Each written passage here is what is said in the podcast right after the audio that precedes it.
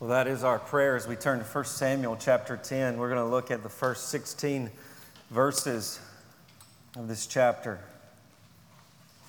It's getting a little flack for preaching too long, so I'll just try to not preach so many verses. Not bad flack, just sarcastic humor. And I was asked twice this week, which was very interesting, uh, what would I do if people started getting up and leaving your sermons in protest for the time limit? And I said, we would ask those people to find another church. Um, they sat through some ball games this week that lasted a lot longer than an hour and a half. And you get up and leave the ball game when your team's losing. Jesus hasn't lost. Why would you want to leave? We gather around the Word of God. It is such a privilege to preach the Word, to hear the Word. And I hope that's your prayer today, that um, God, by His Spirit, according to His Word, would show us Christ. First Samuel chapter ten. I'm going to read verses fourteen through sixteen to begin our time together. If you would stand in reverence to the reading of God's perfect Word.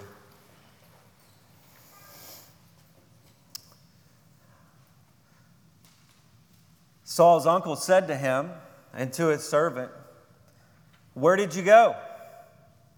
And he said, "To seek the donkeys. And when we saw that they were not found, we went to Samuel." And Saul's uncle said, "Please tell me what Samuel said to you." And Saul said to his uncle, "He told us plainly that the donkeys had been found.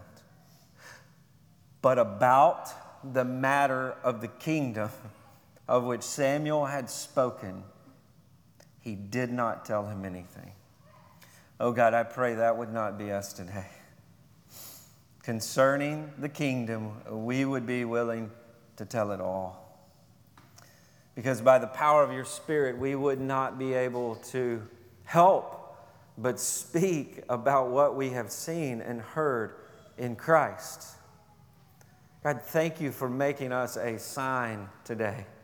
You have planted us in the world, in this place, in this city, with these families, and in this community, in all kinds of different ways. All throughout the week, we will be in all different kinds of situations, jobs, careers, and moments. And you have planted this church as a sign to say Jesus is Lord. Oh, may we, may we bring honor and glory to Christ in declaring He is Lord. But for these moments, would you show us Christ so that we may be faithful witnesses? It's in the name of Jesus we pray. Amen. You may be seated. Friday this week uh, was my birthday. I know some of you feel really guilty because you, you missed it and didn't send me a Facebook message or a card. I'll still accept those today. But because of the, the wonderful world of social media and technology, it's kind of changed the ways our birthdays happen. Uh, at twelve a.m., I started receiving notifications, midnight, uh, the day prior, happy birthday, those Facebook messages, and then woke up the next morning with texts from family and friends, happy birthday, happy birthday. And to be honest with you, that's one good thing about technology. Your birthday is extremely encouraging. You think a lot of people love you uh, and care about you and are thinking about you, and they're able to, to let you know, even if they've set that up on a schedule on their Facebook and it just comes through sort of mechanically, you still kind of feel loved on your birthday. Uh, and I started noticing throughout the day just all the variety of ways people were sending me these birthday greetings. Like it was...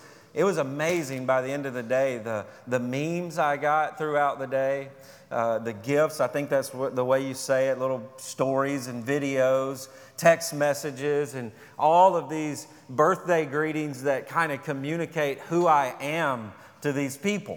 Uh, and it, it, it was just a hodgepodge of uh, just crazy things. The day began at the coffee pot with Karis, She she left a note on the coffee pot because she knew that's the first place I go. And she, out of pride, wanted to be the first person to tell me happy birthday. So I got the happy birthday, Dad, and throughout the day, happy birthday, son. Uh, all all of these things from, from family, pastor. I used to coach baseball. Uh, players sending me happy birthday, coach. And then Melissa Tabor sent me uh, a Hulkamania uh, happy birthday greeting. And then there was Ric Flair, and, and, and John Martin sent me this Arnold Schwarzenegger. I think it was the best one.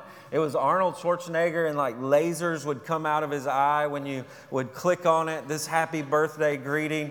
I got Fresh Prince of Bel-Air gifts, because I said a few weeks ago that was one of my favorite shows. Christy Wells sent me, I think, two or three V B S questions, and then she just threw in happy birthday. It sort of communicates our relationship. There was Tennessee, Atlanta Braves, NASCAR themes. And I just thought if someone just dropped, like at the end of the day, just dropped into the world of my phone, they would think this is the weirdest human I've ever encountered. Like, who is this person? Uh, who, who is he really? What, who is he to all of these people? And it's, it's the same thing that goes on in First Samuel chapter ten.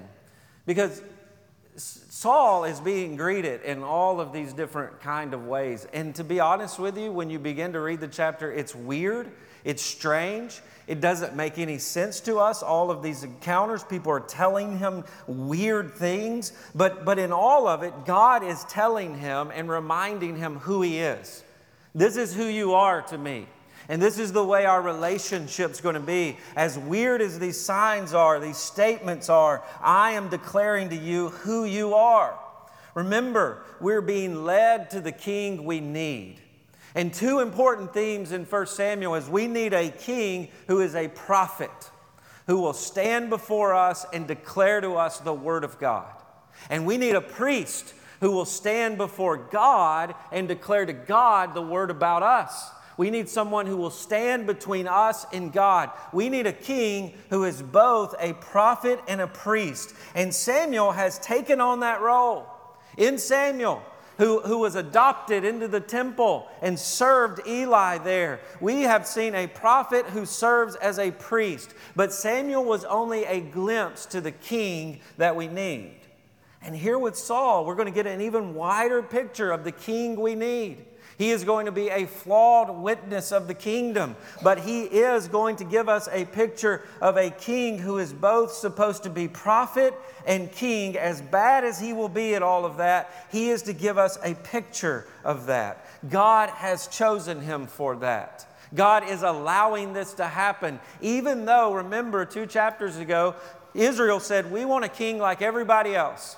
We want a trophy king. We want a prop king. We want a man who we can say, that's our guy who's fighting our battles. And last week we were warned about appearances, just having a, a king for appearances.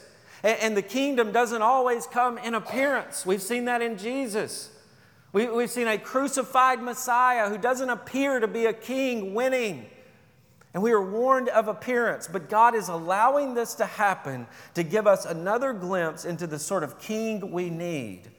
And we see this beginning in verse one. He is identified by the kingdom. Notice, then Samuel took a flask of oil, and he poured it on his head, and he kissed him and said, has not the Lord anointed you? Now, a way to not really translate, but think about anointing is, has God not set you apart?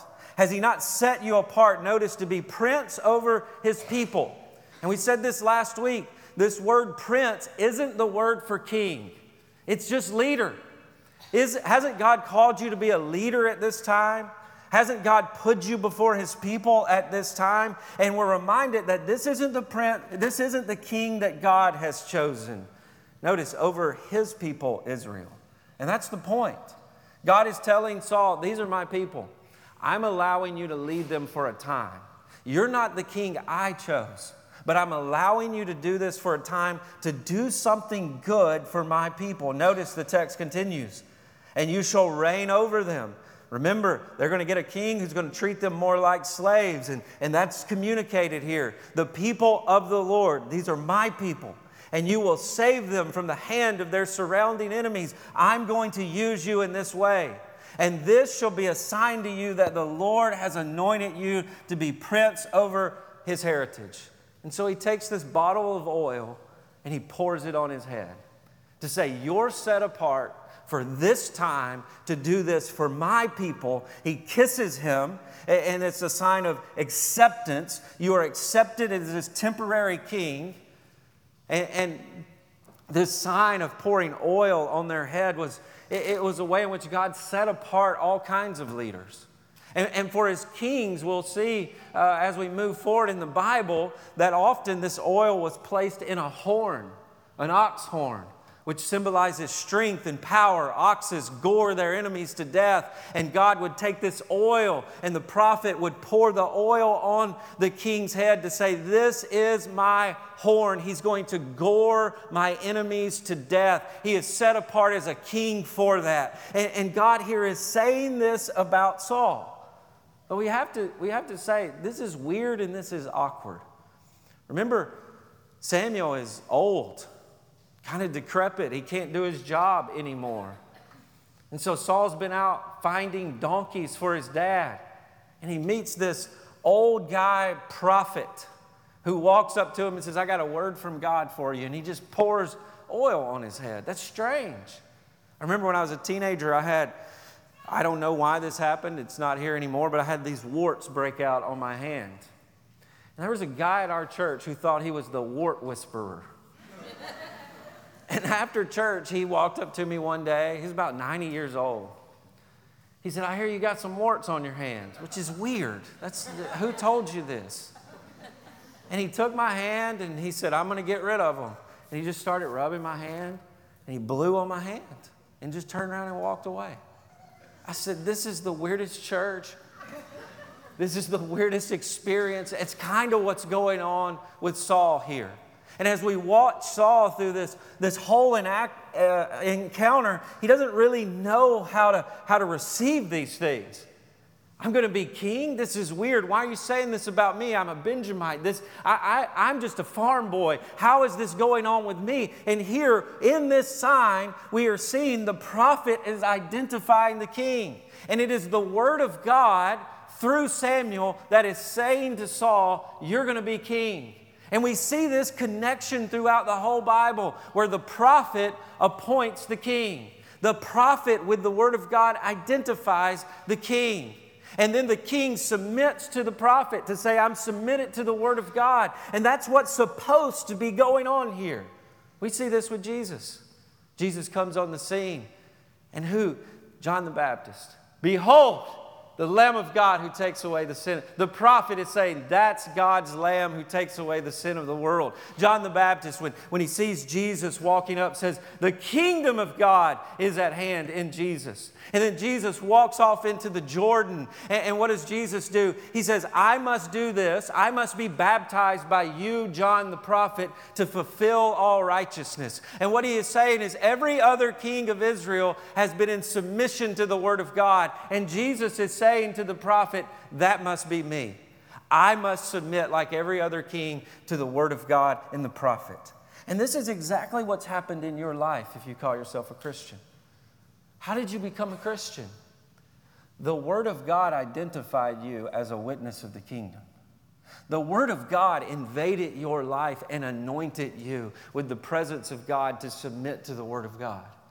When you heard the good news that you could be forgiven of your sin in Jesus, submitting to Him, following Him, and you could have the promise to be raised up out of your grave one day, and you believe the gospel, guess what? The word of the prophet Jesus set you apart. He, he, he identified you as the kingdom.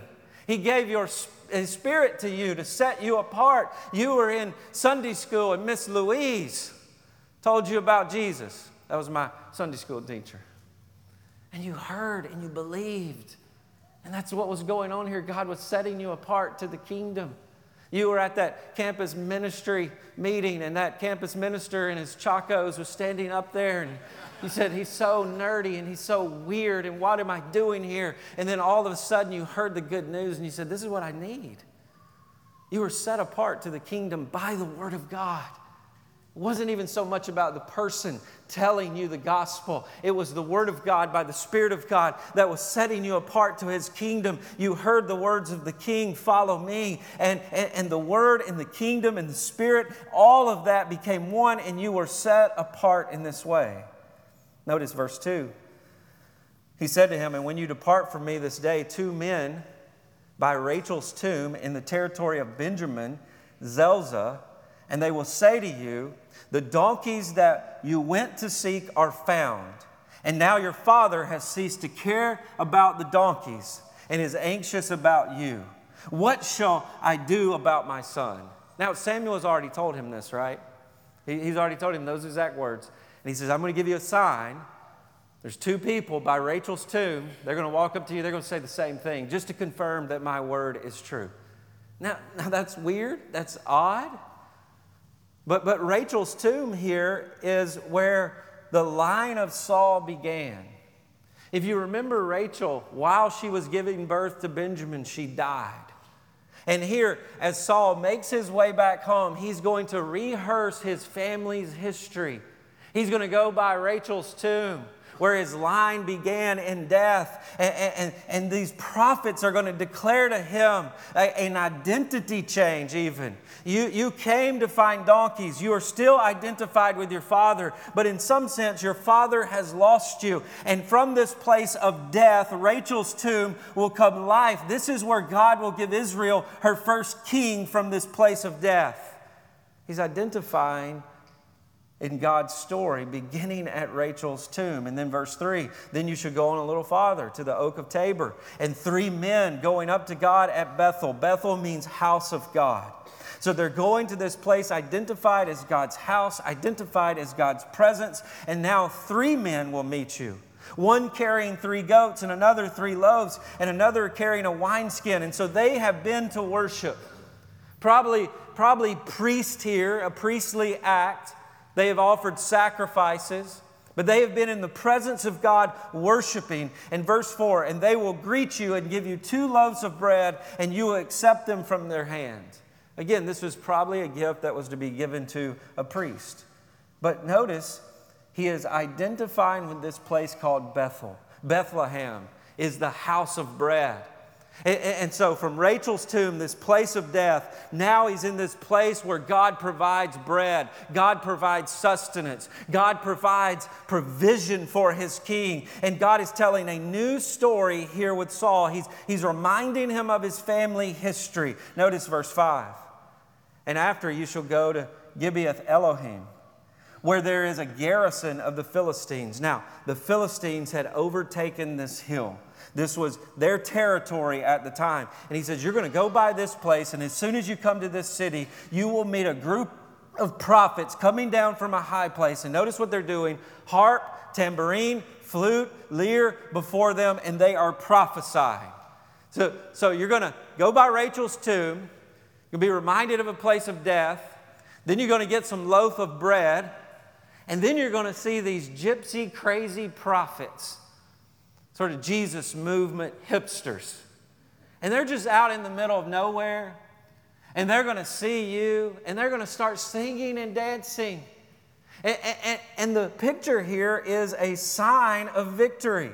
The Philistines had overtaken this place. But when these gypsies, when these prophets see you, they're going to start declaring to you, Saul, here comes victory.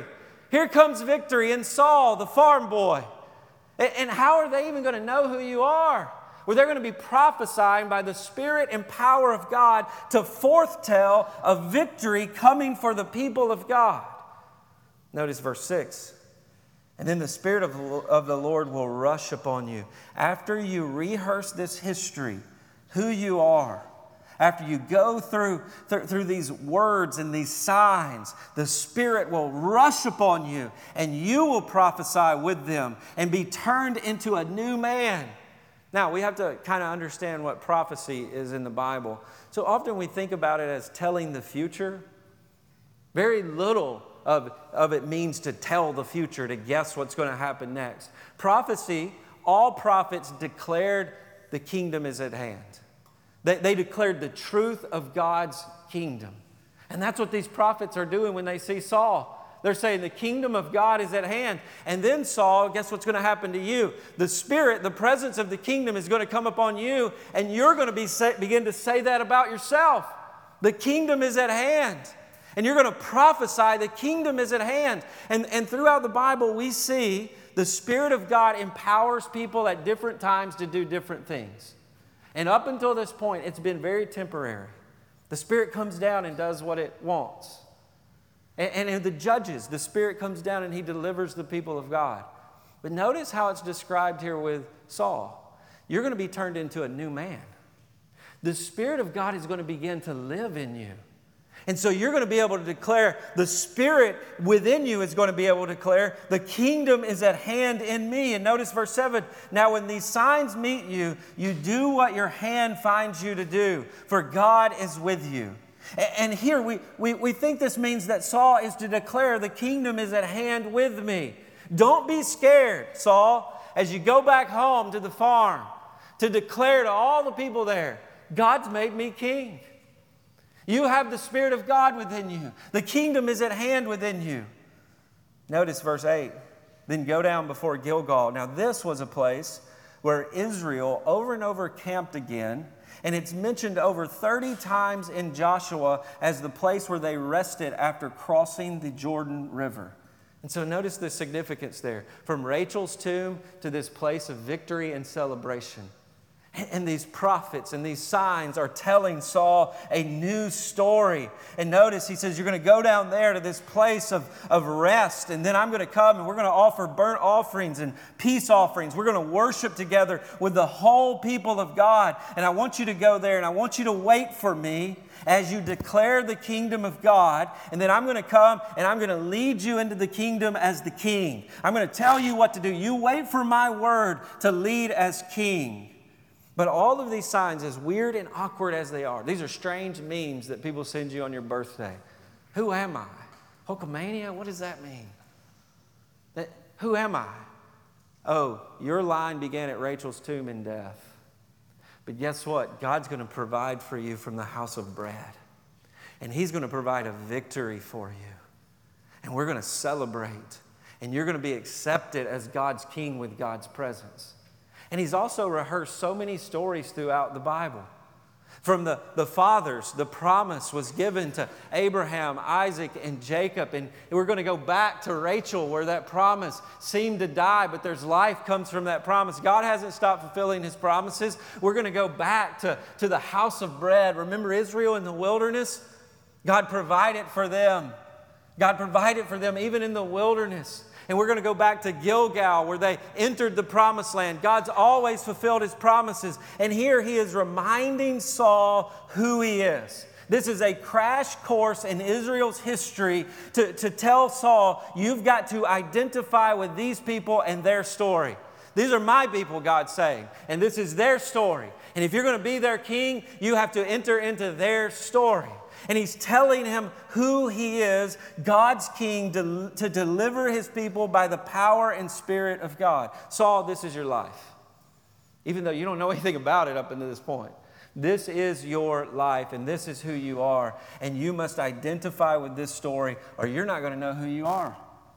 You don't know who you are as king right now. I'm telling you who you are.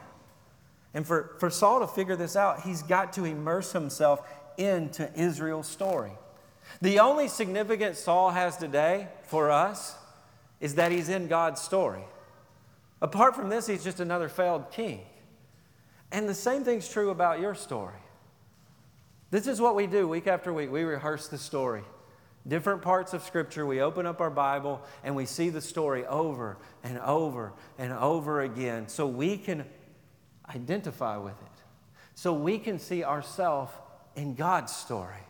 This is why the whole idea of applying the Word to my life, that's the way we've thought about Bible study.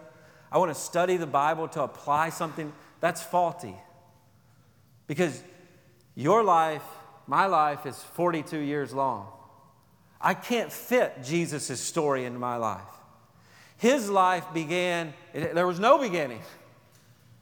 And, and there's no end to Jesus' life. I can't fit it into my story.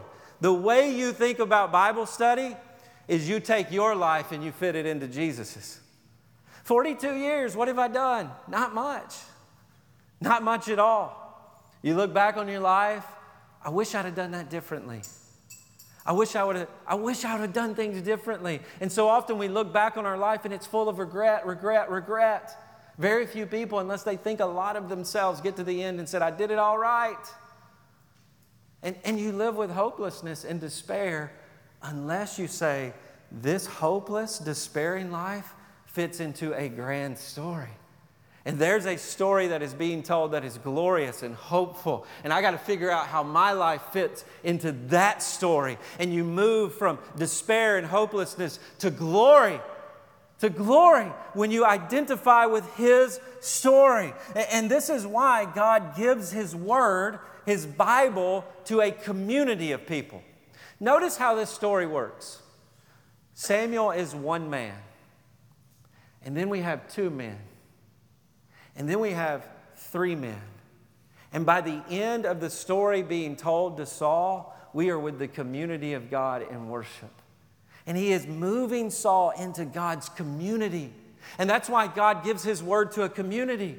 Because we need the Word of God, but not as individuals. You have to look around this room week after week and say, it's not all about me. Look how many stories are being told right now. Look around the room. You're not the only story being told. And you have to have people other than yourself to look at you and say, this is how your story fits in. Because we forget who we are. Just like Saul doesn't know who he is. You forget who you are so often. And you don't know yourself as well as other people can know you. You see yourself in a certain way, whether it's good or bad. And you have to have people step into your life and remind you, no, you're a part of a greater, bigger story. You have to have preaching that reminds you of Jesus' story. This isn't your story. This is Jesus' story. And Jesus would tell you, before Abraham was, I am. I am. I am.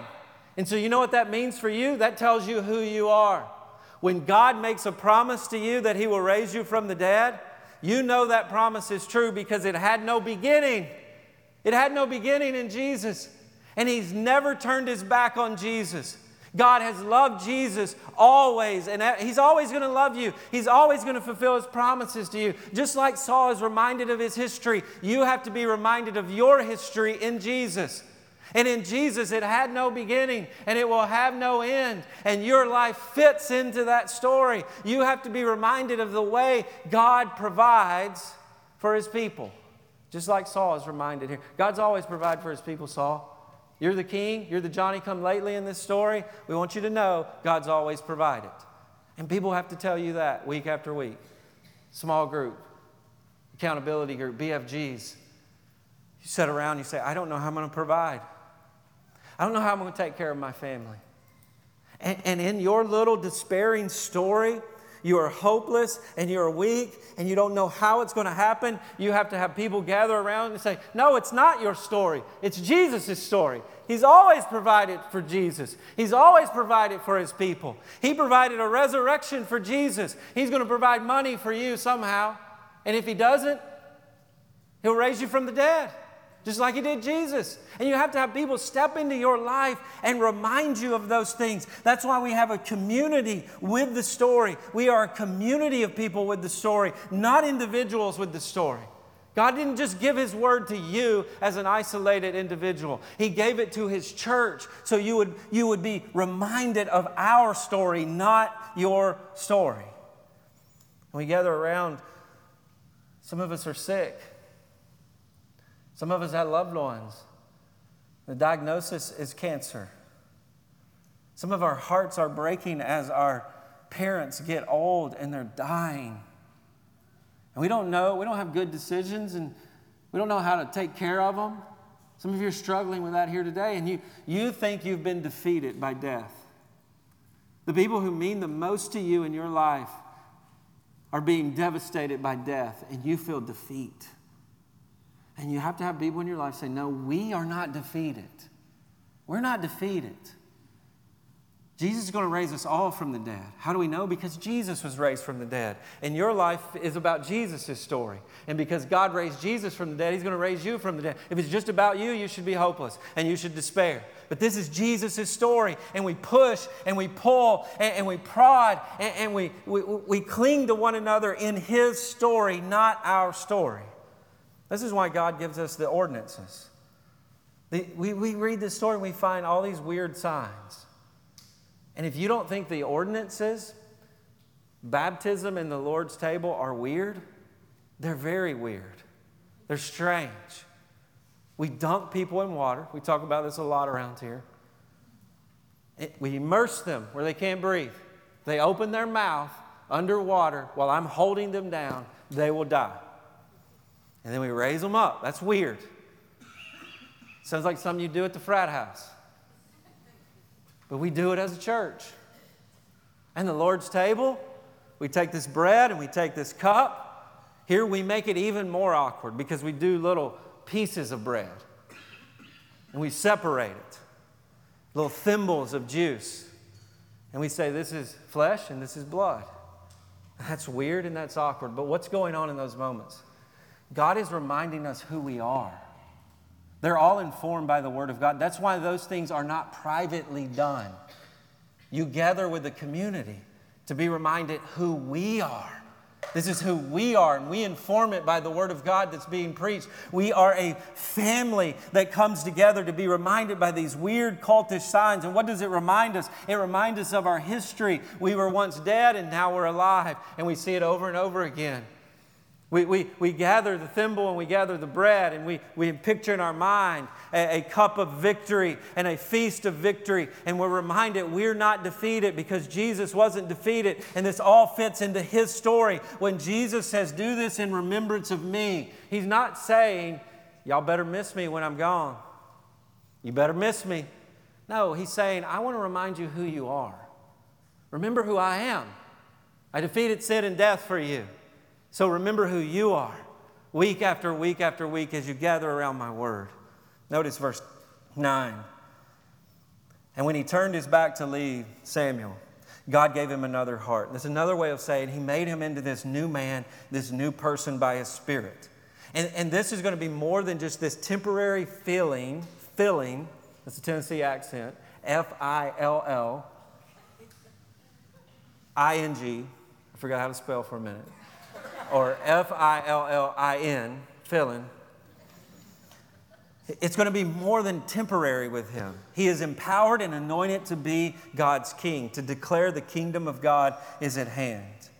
And notice, all these signs came to pass. Now, just put yourself in Saul's shoes for a little bit, his sandals. He's walking back home. All these weird signs are happening. And he's like, I just wanted to find donkeys. I'm king. You got all these weird gypsy prophets talking to me out of nowhere. And then all of a sudden, I'm starting to talk about stuff I don't even know anything about, about the kingdom. Where's this coming from? And he went to Gibeah, and behold, a group of prophets met him, and the Spirit of God, just like Samuel said, rushed upon him, and he prophesied. He said, the kingdom is at hand. And in verse eleven, and when all who knew him previously saw him, he prophesied with them. And with the prophets, and the people said to one another, notice, notice how shocked his family, his friends are. What has come over the son of Kish? And Samuel's making a point here, son of Kish, that's his identity. That's his old identity. Isn't that Saul? Isn't that Kish's boy, Saul? He's running around here like he's got religion. He's prophesying. You know, those weird prophets that talk about the kingdom of God. And now Saul is, who's his daddy? Isn't it Kish? Is Saul among the prophets? And, and it even began a saying throughout the land. And a man answered of the place and said, and who is his father? And there became a proverb, is Saul among the prophets? And that's sarcasm. Saul, this country boy, he didn't even, remember last chapter, he didn't even know what was going on when the people were worshiping. He didn't even know who Samuel was. He didn't know. It would be like saying, hey, Can you show me to Billy Graham? To Billy Graham. That's what happened in the last chapter to Saul. He doesn't even know who Samuel is. And, and, and all of a sudden he's this prophet. All of a sudden he's this prophet of the kingdom. What has gotten into him? And then notice verse thirteen. And when he had finished prophesying, he came to the high place. All of a sudden he's going to worship. And Saul's uncle said to him and to his servant, where did you go? And notice his response. This is very important. To seek the donkeys. That's what I've been doing. And when they saw that they were not found, we went to Samuel. You know Samuel, that prophet. And Saul's uncle said to him, another sign of family identity, please tell me what Samuel said to you. And Saul said to his uncle, he told us plainly. Now the word plainly here is very closely connected to the word prince in verse one. And if you're reading it for the first time, you're to be on the edge of your seat thinking, oh, he's about to tell his uncle he's the king of Israel. The word is very similar, but notice what he tells him, that the donkeys have been found. And notice, but the matter of the kingdom of which Samuel had spoken, he did not tell him anything. He didn't prophesy to his family. He didn't prophesy when he got back home. He closed his mouth. He was silent about the kingdom. You see, in Saul, the word of the prophet and the presence of the kingdom by the Spirit are to be one. And if you have the Spirit, you're not to be able to even help yourself. You prophesy. You talk about the kingdom. That's what the Spirit does. That's what we see in Jesus. Jesus is the Word made flesh. And He is God's King in flesh. And He's called the Word. That means that the kingdom and the Word become one. And at His baptism, at His anointing, what, what comes from heaven? A word from His Father that says, behold, my Son, in whom I'm well pleased. This is my King, not just my boy. He's saying this is the kingdom is at hand. And then what happens after the Father speaks from heaven and gives the word to the kingdom? What happens? The Spirit comes down like a dove. And then what does Jesus immediately do? He goes out into the wilderness and He tells the serpent, who am I? I am the Son of God. And He refuses the testing of the serpent. And then Jesus goes about and He does not deny who He is now, or who He is as Saul did. Saul denied who He is now. Jesus doesn't do that. Jesus goes out and says, the kingdom is at hand. The kingdom is at hand. Jesus prophesies about Himself. The kingdom is at hand. And then we see all of these spectacular signs in Jesus. He speaks to sickness and it leaves bodies. He speaks to natural chaos, and, and it is quelled by His word. He, he speaks to demons, and they shudder. And what is He saying? The kingdom is at hand. Look, the kingdom is at hand. He prophesies concerning Himself. In Jesus, the kingdom and the word become one. And all who submit to the word of the kingdom, guess what happens in your life? The Father says to you, behold, my Son. Behold, my daughter, in whom I'm well pleased. A word comes to you from the kingdom. You are set apart as God's child. And to confirm that, what happens? An anointing. And the Spirit comes and lives within you, and not in a temporary sense. He comes and lives. He takes up residence in you. And we see this same word in Acts uh, chapters one and two, where the Spirit rushes upon the church. The same type of word is used. They're in the upper room. They're wondering what's next. And the Spirit rushes upon the church. And what do they begin to do? They begin to speak in tongues, which means they preach the gospel in different languages. What are they doing in the upper room? They are prophesying the kingdom is at hand in the church. And their identity and the word in the kingdom become one. And the church becomes this ultimate, primary sign in the world with the word of God, that the kingdom is at hand. That's what the church is. You want to know who Jesus is? Well, there's some ragtag prophets here today. And they will prophesy about God's King. They will say the kingdom is at hand in Jesus. And the kingdom is at hand in the Spirit and the Word here.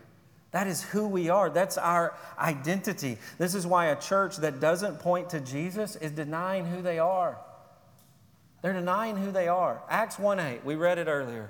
You shall be my witnesses. Witness for the Christian isn't just something you do.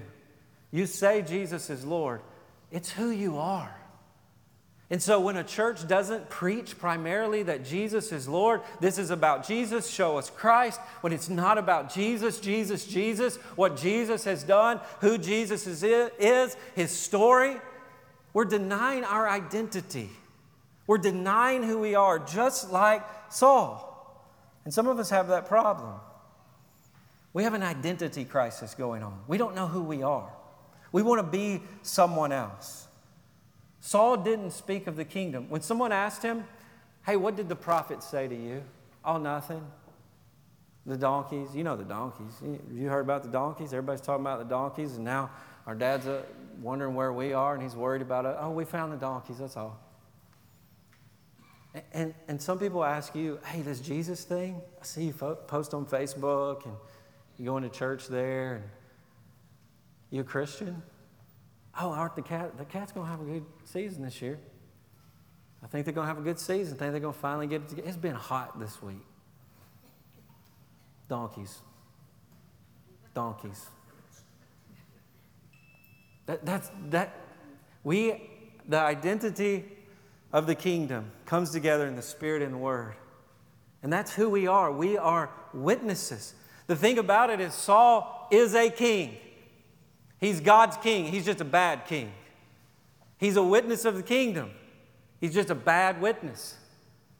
And the same's true with some of us. That's who we are. We are witnesses of the kingdom.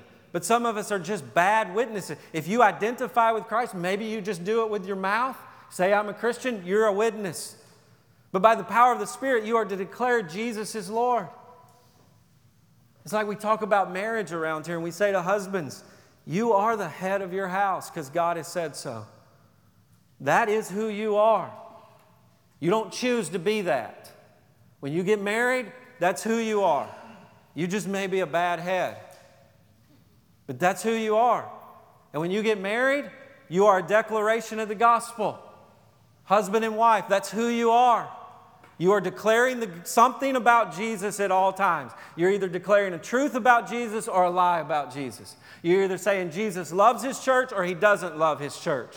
You're either saying the church loves, respects, and submits to Jesus or she doesn't. You're saying something, but you are a declaration of the gospel. And the same is true for us as witnesses. You are saying something about Jesus, even with your mouth closed. Even with your mouth closed, you're saying something. This is true. The kingdom is at hand. The kingdom is present. And yet by the power and courage of the Spirit, we're to say Jesus is Lord. You know, I'm amused by a lot of evangelism programs that talk about getting the gospel in. Like when you're in a conversation, you have to really think about how am I going to get the gospel in? Oh, you're changing a light bulb? Jesus is the light of the world. Jesus, you're on Facebook? Oh, Jesus wants to be friends with you. All this corny, cheesy stuff. First of all, I've used people in a weird project-type way where this conversation doesn't mean anything. But also, if the power of the Spirit is in us, I don't even know how that works. And maybe for some of you, that's great. You need, you're sharing the gospel. Don't throw your gimmicks out. Use them for the sake of the gospel. But get it in. It's who you are. You've been forgiven because of a cross. We talk about a million other things all the time because it's a part of who we are, and we don't have to get it in. We don't, we don't have to get things in that we're passionate about. I've been saved because of the cross. Jesus died for my sins. God raised Him from the dead. He's given me this eternal promise of His kingdom. How, how do I have to get that in? No, I just speak by the power of the Spirit. Just do that. Step out and start talking about Jesus. Experience the power of the kingdom, the witness of the kingdom, the word of the kingdom becomes one in your life when you just start talking about Jesus. And in certain contexts, just like this story, it's weird. Where are these people coming from? Where did that come from? That story? But it's who, it's who we are. Let's pray.